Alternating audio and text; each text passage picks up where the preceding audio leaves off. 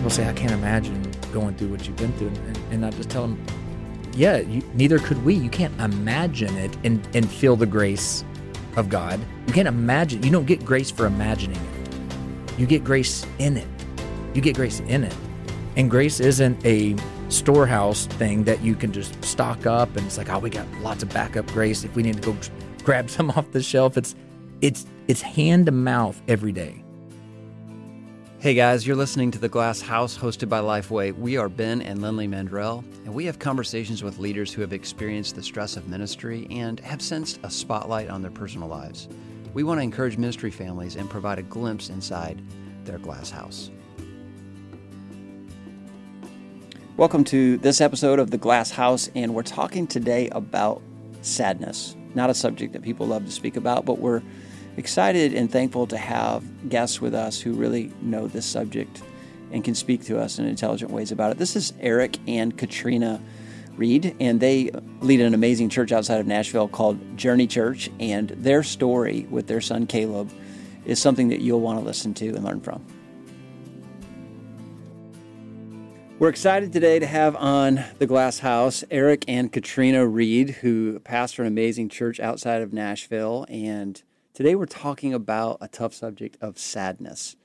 Uh, Lindley, as we've gone through the counseling process, we recognize that, you know, like for me, uh, Enneagram 7, sadness is something that I don't like to feel. I don't want to feel. I don't really want to talk about things that are sad. And yet, honoring loss is so important. We've walked through this now enough to know that as, as many pastors have reached out as they've listened to the podcast, they, they recognize that they do have these emotions and they don't know what to do with them. And so I can't imagine a couple that could walk us through it in a, in a way that is, you've been very close to sadness. So, Erik and uh, Katrina, tell us a little bit about you, your ministry, and then obviously with Caleb. Yeah, so Erik and Katrina, we were born and raised in Lebanon, Tennessee. So I pastor actually in the town I grew up in. Uh, other than a short, short stint in the Army, gone for four years, that's been home for us. And never thought I'd be a pastor. Never thought that was nowhere on the radar when we were, you know, dating. She wasn't like, here we are going towards ministry, you know. Uh, what actually happened was I was in the army. She came to faith back home. Uh, we were dating during that time. She came to faith, and I was like, "Oh, that's cool." You know, like I went to church as a kid with my grandmother too. Like that's awesome. You know, I was like, I was encouraging her, like I was doing, you know, living my life for for Christ. And um, it was that was the beginning point, along with several other things that God really started to do in my life through different circumstances and people where I started to seek him as well. I started reading the Bible. And so together we both were making Jesus central. Uh, my desires for being a career military guy started to change. I wanted to be a family guy. I wanted to get married, have a have kids, settle down, raise that family. Didn't know what that meant I was going to do at that point uh, because you couldn't do that in the army and just hang out at, in your hometown. so, um, you know, I worked for a guy at our church when I got out of the army, but it was over the next year and a half that I began to feel a call to ministry. My passion was just I want to teach people the Bible. I just want people to understand what my eyes have been open to understand now. And so I told her one day, I said, I feel like the, the Lord's calling me to ministry. And she's just like, whatever the Lord's leading you to do, you know, she like we it wasn't like on some radar for us, and it, we had no idea what we were jumping into. But um, it's been great. Uh, a couple of years after um, I felt called to ministry, I would be working on planning a church in Lebanon, and that was the first church that wasn't a scary like curtains are closed on the windows kind of church plant. Right. One that was actually like, no, you might actually come to this. Um, it was the first church plant in decades. And so we started the church in the summer of 2005 and it launched in 2006 and off we went. Well, walk us through the season when ministry got hard, when life got hard, uh, when sadness became a big part of your life. Yeah, so we were both in our church serving, um, heavily involved when we found out we were having a baby, first child. We were 23 when she was carrying him. Uh, she turned 24 Caleb was born, and I turned 24 a couple months later. And he was born premature, uh, 10 weeks early, with um, essentially a bad kidney. He had a kidney with cyst all over it that needed to be removed. So when he was born, that was, you know, like here we are thrust into parenthood, but also in a hospital with a little two pound, 12 ounce kid that had issues. And we knew there needed to be a surgery. He started getting infections for a couple of months. We would they would try to treat him. They wanted to get bigger before they did the surgery, but it became a risk re- reward situation. They needed to get the kidney out, and they thought it was better to go ahead and move toward that as opposed to waiting. And so what ended up happening was they removed his kidney, and we had the surgery. We felt like okay, um, life should be normal now. In fact, that's what the doctors told us. He did. Everything at this point will be a normal life. And we found out hours uh, later, um, you know, uh, the next day, that the bad kidney had been removed, but the good kidney had been removed by accident. Now, can With you it. just stop there for a second? how does this happen? yeah, how does this happen? They explained that one, it shouldn't ever happen, but they explained that he had what would be called a horseshoe kidney, which means his two kidneys were connected together. Mm, Think of it by a piece of tissue, right? So they're connected together, and you got to think they're the size of thumbnails. They're he's a little bitty preemie. They're really tiny. They're connected together, and then they were folded onto one another, which means when the doctor and the surgeon went in and looked, he saw on on his view there a bad kidney without realizing that when that came out, what came out with it when he opened up Oh, was the good kidney also. wow. So there was some unique complications. Very much so. It's super rare, and that became the running joke for us: is that if something is super rare, Caleb is Caleb's definitely gonna he's gonna Oh. be the one. So um, that thrust us into a, a whole new a whole new arena that, quite frankly, neither one of us had ever been in, and I would say theologically we were not prepared for. Uh, up until we had to work through forgiveness issues for quite a while. We were angry, we were bitter. You got to think too. This this was. I mean, we were growing in our faith. Um, I was I was feeling called to ministry at this point in time. Um, I was actually actually interning. I was interning at the church at this point, so I had already responded to a call to ministry. And so I'm not only trying to pick up the pieces theologically now. I mean, we're angry, we're bitter, we're hating. I mean, I was having dreams about hurting him. Mm-hmm. That's that's how deep it was. Hmm. And the Lord began to bring conviction about that to say, forgive as you've been forgiven. And that's not a flippant thing, and it, but it's also not an easy thing. Well, it's one thing when somebody does something to you, but this is something someone did to your child. That's right. so there's that's a right. defensive mechanism that That's right. Protective. A Yeah, you're protector.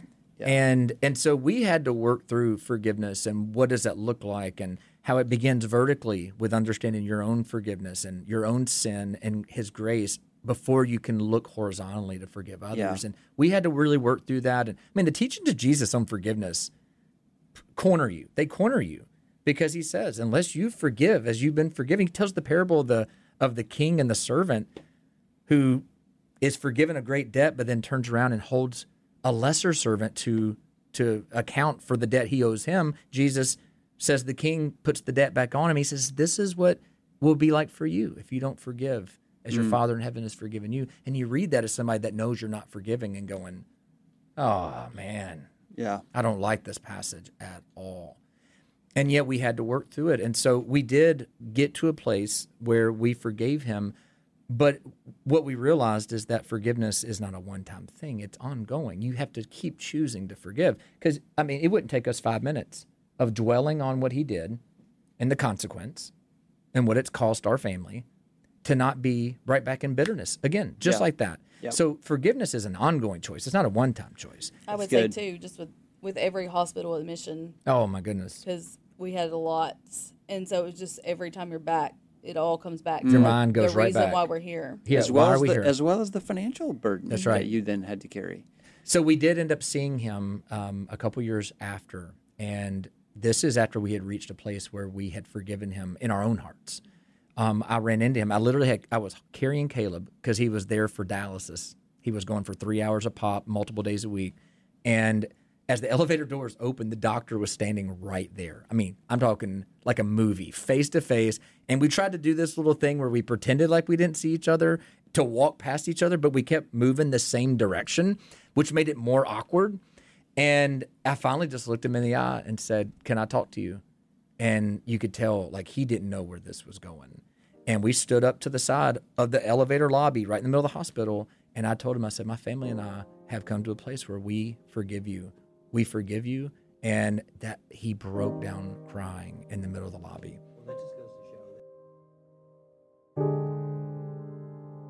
Well, that just goes to show that he he really was bearing the emotions. He, was. just was very poor at showing it. He told me that day, he said, You have no idea how, how hard this has been for me.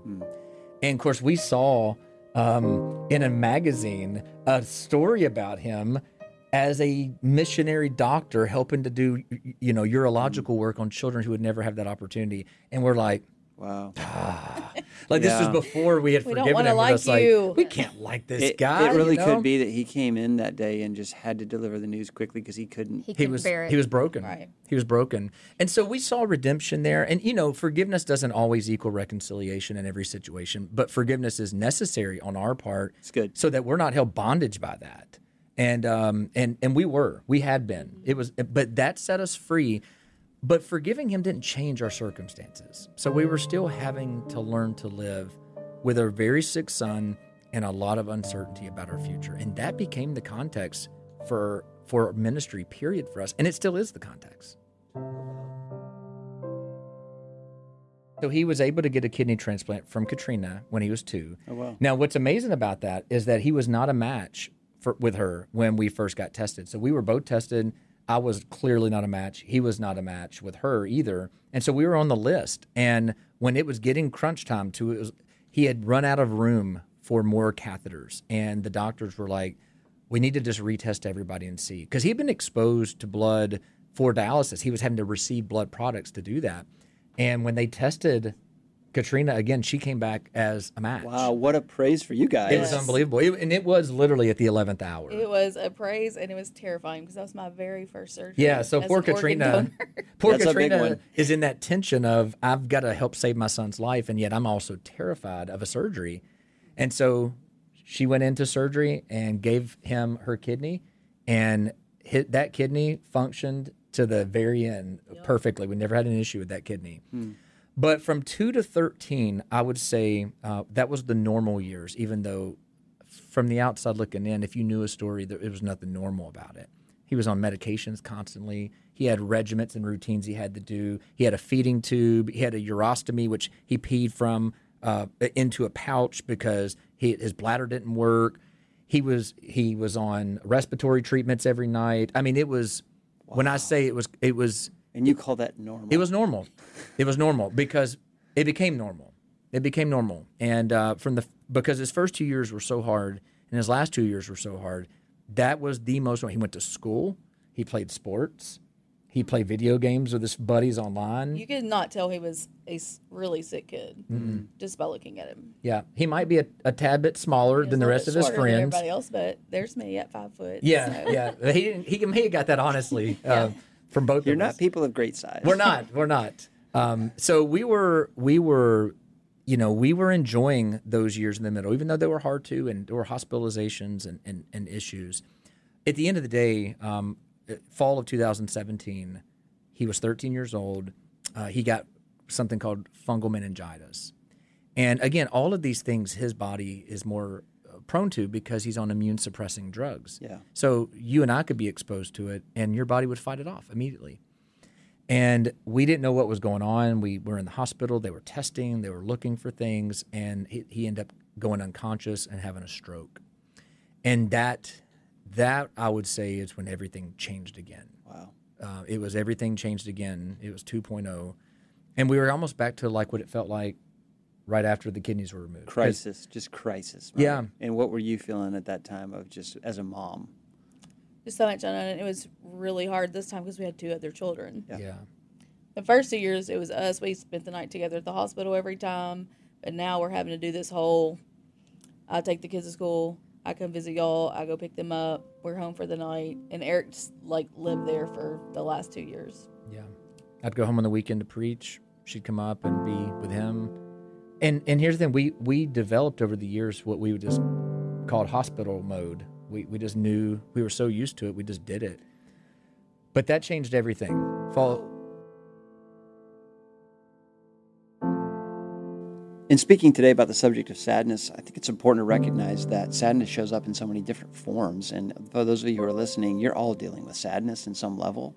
You know, there are pastors that deal with sadness because they just miss pre COVID church and the, the joy of having a room full of people that was buzzing with energy and excitement. And they just, they honor that loss by being sad about it. And there's other ways, like family issues and others. I appreciate the way Erik was even sensitive to that because even interviewing them, we had to give the disclaimer. And I'm sure anyone out there who has lost a child, you hear this disclaimer all the time. Like, I mean, our sadness is not like your sadness because it's not. And we, we all know that. But he was so gracious to say, just because you haven't experienced the sadness that we have does not mean that yours is not real. Yeah, our measuring rod's a little bit different probably than the average. Sure. Um, you know, I think I think we we probably do give grace uh, more um, than we judge. There's times where you roll your eyes. I mean, I see people complaining about life on Twitter, and I'm just like, you have no idea what you're. You really don't know what suffering like is. you are, you know, you are a whiny baby. Yeah. But, um, but we also recognize too, and I tell people, we tell people this: what you're going through is what you're going through, and it's what it's the trial that God has put you in to trust Him with. Yeah. You're in a place where you're going to have to trust Him with this, and and here's the deal: it may not be ours, and you could judge it and compare it, but I could do, we could do the same.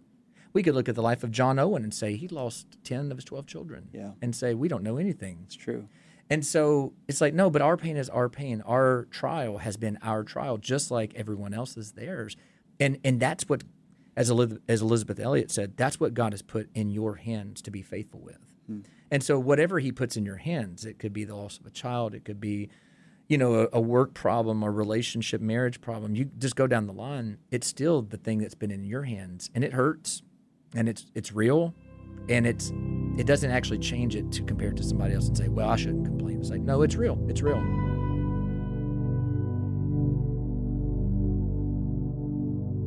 As we went into November of 2000 and 2019, um, he his respiratory his, his oxygen levels dropped, and we went into the hospital with what we thought would be just like every other trip to the hospital. Yeah, he he went in several times the last few years because he was unable to move his lungs. He wasn't able to clear them. He didn't have much. cystic fibrosis, but his lungs acted like they had cystic fibrosis. It was a bizarre deal. He had something called um, bron- bronchiectasis, and um, he had different things he dealt with respiratory wise. But his oxygen went down. They admitted him, which would be normal routine for us. Started him on antibiotics, and the routine for 15 years is get in, get antibiotics, get better, go home. Go in, get antibiotics, get better, go home. And and that had become so ingrained. Um, he wasn't getting better, and I remember I was at the hospital for the morning rounds. She she was with the girls. I just taken them to school, and I remember the doctor came and said, "We need to start discussing the possibility of what happens if he doesn't start improving." And I'm like, "What do you mean?" First time you've processed the fact that he's not going to turn around this time. for 15 years we we lived with a pretty sobering picture that we may lose him one day it, it wasn't out of the realm. It was very much always simmering. But you don't ever know when or what might be the thing that does that. And it, it's in the hospital in this trip where all of a sudden the doctor even mentions that this could be a possibility. Were you there together? no, she was at home. He called me, and I was like, I don't want to talk about it. Because I was home by myself, and I don't like to get bad news when I'm alone, for mm. sure. So I guess I came the next day, Yeah. possibly, yep and they did rounds and discussed it. So I heard it then, and we asked questions, and it it was the first time that we started to, to realize that this this may not end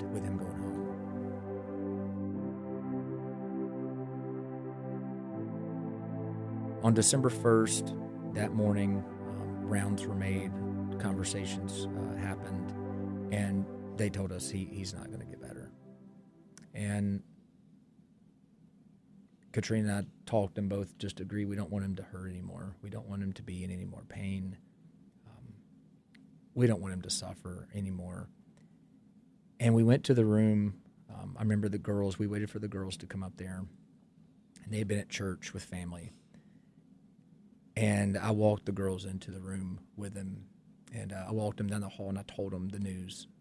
She was in the room with Caleb. I was outside the room and I was just kneeling to the girls and telling them that Bubba's going to go be with Jesus today. And we cried in the hall and we went in to see him and just loved on him. He was awake. Um, we asked him, we said, Caleb, do you want to see Jesus today? And we said, blink your eyes twice because he can't talk.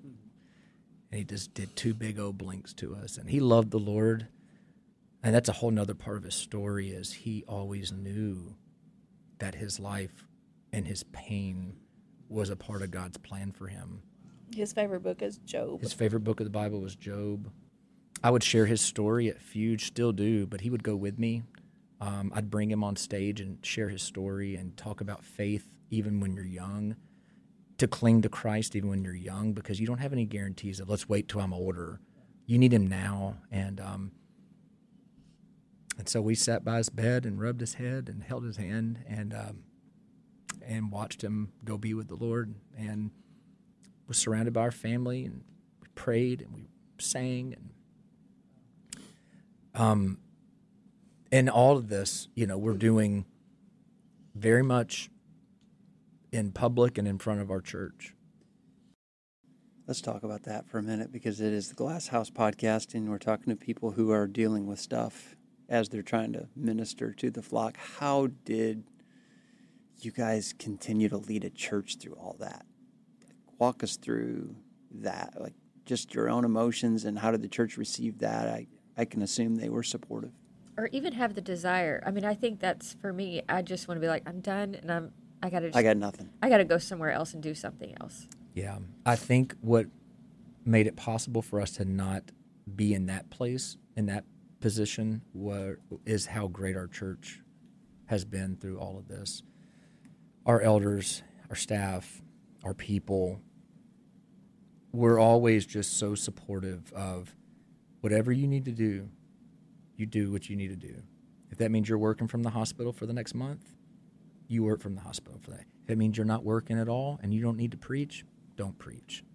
And it really was, it, they meant it. And at the same time, we were very transparent along all, all along the way with our with our church. We were very real about what we were going through. We were very real. I, I would talk about it in sermons. Um, I, would say, in many ways, um, my time in ministry and our life with Caleb had paralleled the whole time, and so it from the beginning there was. I, I think honestly, being Caleb's dad and being in our situation gave me a pastoral wisdom at 24 that I didn't have from life experience. Let me tell you something about that. I was with a church recently that was looking for a pastor, and I was asking them, So, what are you guys looking for? And this guy who's on the search team said something I've never heard before. He said, You know, we're really looking for a pastor who has suffered because we realize that being a pastor is understanding suffering. And yeah. I can only imagine how uh, God used that experience to give you empathy for people. That's it. I, I, I could be 27 and ministering to someone 67, but they believed and knew that I was having to cling to Christ in our lives. Yeah. And I think that's been a parallel all the way through. Um, we, we've we've been honest about hurt and pain.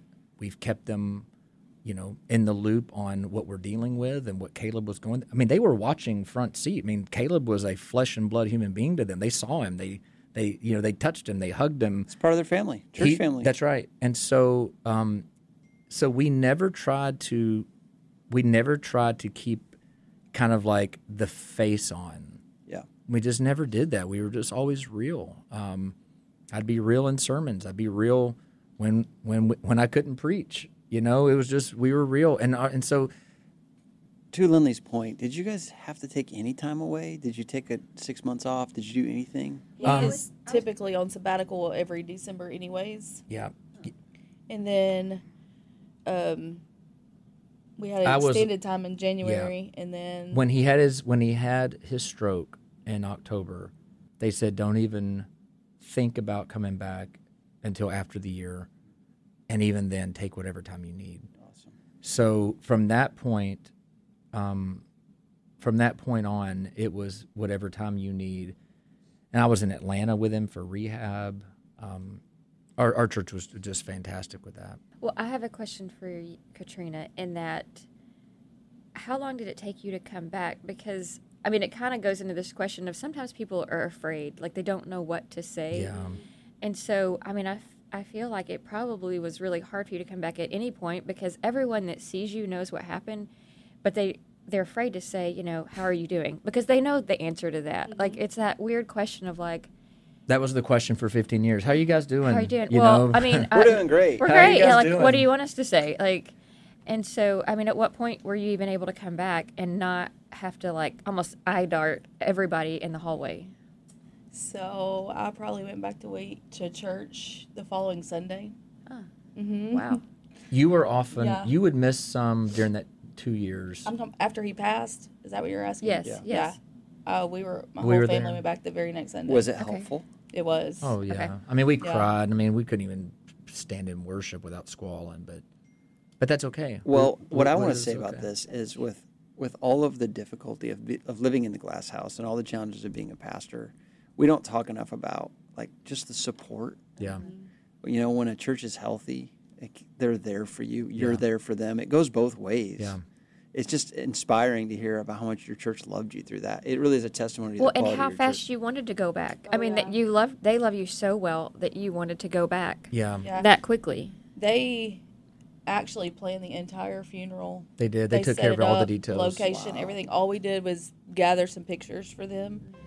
They took care of all of it, and they did a weekly drop off um, of gifts, random gifts, ranging from like crafts for the girls to do to gift cards for food for a year. uh, for a whole entire year after that. And so they were amazing, and I just know I didn't want to sit at home and just Yeah. become depressed and just dwell on it. So to be there, to be able to worship, and imagining Caleb worshiping with us at Yeah. the same time.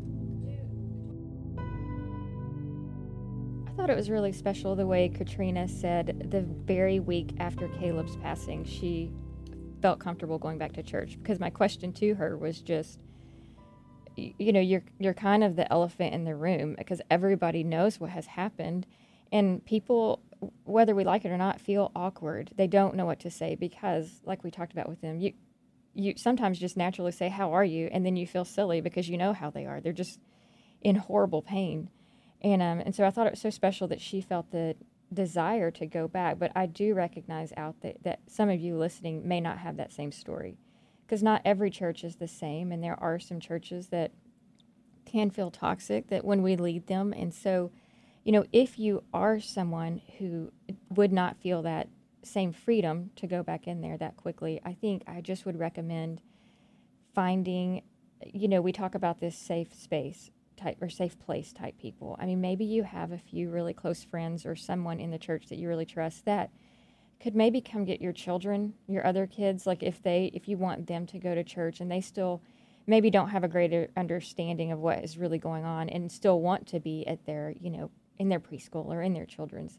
You know, maybe you could find someone that you could just be completely like gut wrenching honest and say, I cannot go and I may not be able to go for six months but would you help me would you come help me get my kids ready would you help me take them to church and and bring them home and you know you may even say would you pick up lunch on the way home for us at wherever i mean so eh, just find those people if at all possible that can just really be your your just family In 20 years of leading people, I've learned this about grief. There is no one size fits all. There just is no formula. What, what is good for one person is not good for the next person. And so, in some settings, uh, it helps to get back into community, into fellowship, and others. Some time of withdrawal is healthy. I can say this I, I don't have a frame of reference for what they've experienced, but we've resigned to churches and stayed for X number of weeks after we resigned. those periods for me were so draining because you're having the same conversation and it's a sad conversation over and over and over. So, for example, in our last church, we stayed, I think, what, five weeks, seven weeks, No, it's three. three weeks, felt like seven weeks. To, if did to you? But once everybody knows you're leaving, there's only one conversation you have with every Yes. person is, you know, we're sad you're leaving. So I can understand why somebody in the state of grief would want to pull back and withdraw because it's just so hard on the heart because you are the one having to steward that conversation over and over and mm-hmm. over again. So I just think it's important to give people freedom who are listening who are experiencing grief and sadness and feeling like they need to express it in ways that is appropriate for them. Mm-hmm.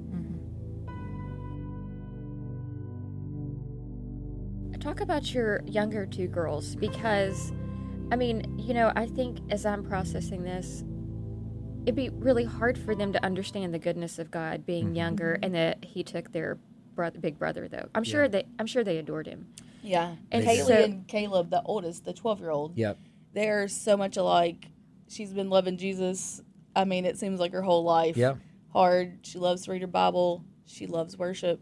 I mean, her and Caleb are so much alike. Very much. And um, so it was harder for her. Yeah, because she was older. Yeah. She could understand it. Kyra was like three or four when he got sick, so she probably doesn't even remember him talking really. Yeah. So all she's known is Bubba in a wheelchair.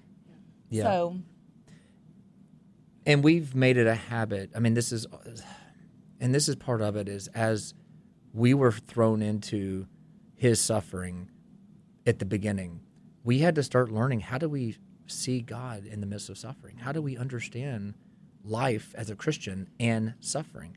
We didn't have a theology of suffering when it happened. We did. It wasn't a, a biblical one. And so we had to start constructing the pieces together of a worldview that would help us to walk out life with a ton of uncertainty. And as we did that, we shared that. Like we we raised Caleb to understand this is why your your your body's like this, but let me tell you the bigger picture of what God is doing in your life. And Kaylee and Kyra have heard that same story. So in family worship and devotions and just our our just daily life conversations, understanding suffering and pain and death and loss is something that they know about that I never knew about at their age. I mean, they literally stood bedside and held their brother's hand as he passed away. So this is going to be formative no matter what for them. I'm guessing that you guys are now part of a club you never wanted to be a part of, which is people who have lost a child. And there's probably pastors and wives that have reached out, who've walked through this, who need help. What words have you given to them? I'm thinking about our listeners right now, maybe somebody who's walking through this very thing, picked this episode because they're walking through this. What, what have you learned over the years that's been like some healing medication? Like, what are you telling folks? Yeah. our motto is one day at a time. Literally. Yeah. With so much uncertainty about the future, you know, Caleb's health, we had no control. We could do everything perfectly in terms of caring for him, and we had no control over his future. And what that does is it forces a dependence on God every day. Um, when- literally 24 hours. Like all we can think about is from tonight, from to, this morning till tonight. Well, you know, people um, people say, I can't imagine going through what you've been through. And, and I just tell them, yeah, you, neither could we. You can't imagine it and, and feel the grace of God. You can't imagine. You don't get grace for imagining it. You get grace in it. You get grace in it. And grace isn't a storehouse thing that you can just stock up and it's like, oh, we got lots of backup grace if we need to go grab some off the shelf. It's it's it's hand to mouth every day. And so what we tell people is don't get too far over your skis thinking about all the what ifs, all the just deal with today. Just trust God today. Um, lean on Him today. I, I think cultivating fellowship with God is huge um, for navigating trials. You also have to know the character of God, and and you know I wrote a book called Uncommon Trust, talking about trust in the Lord with all your heart. Lean not on your own understanding, but in all your ways acknowledge Him, and He will make your path straight trusting in the Lord is really, really good Christian cliche advice. How do you do it?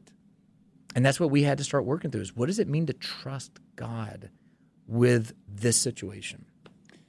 There's an old saying God cannot use a man greatly until he wounds him deeply.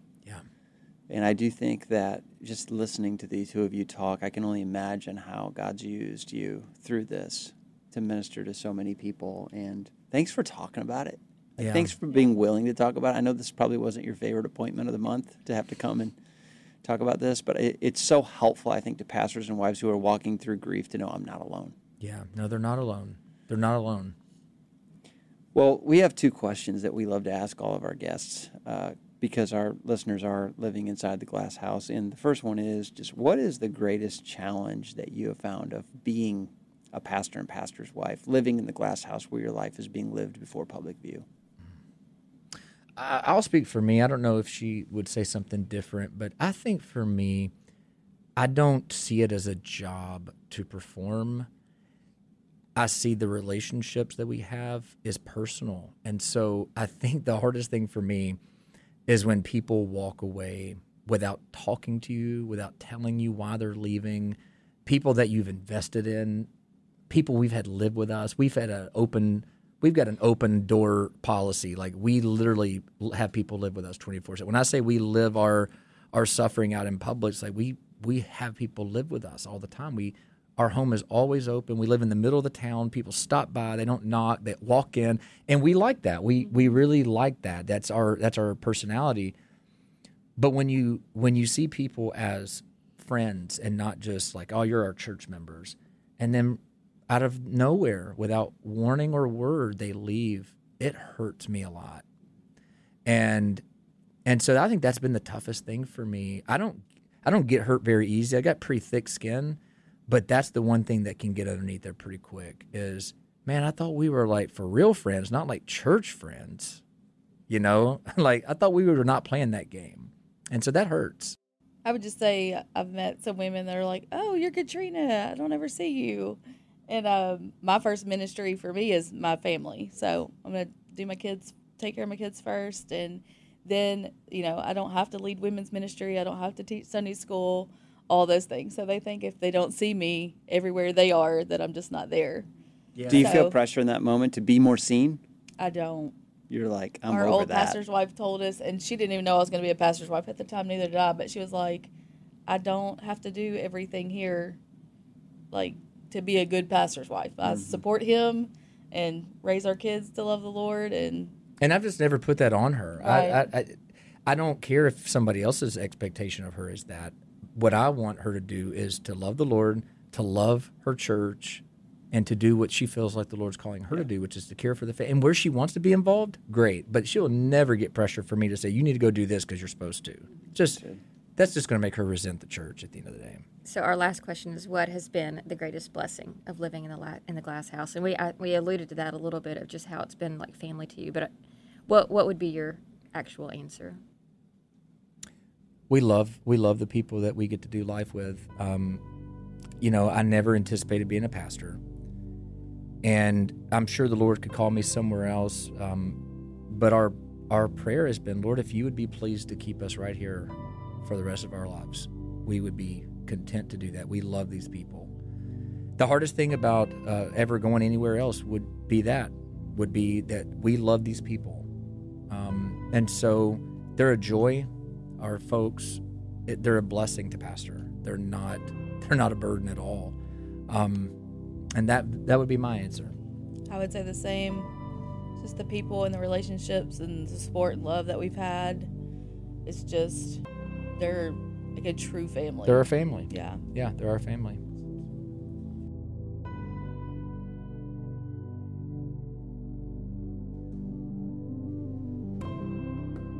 The Glass House is a production of Lifeway Christian Resources. It's hosted by Ben and Lindley Mandrell, executive produced by Joy Allman, produced and edited by Angie Elkins, original music by Robert Elkins, and graphic design by Cameron Spooner.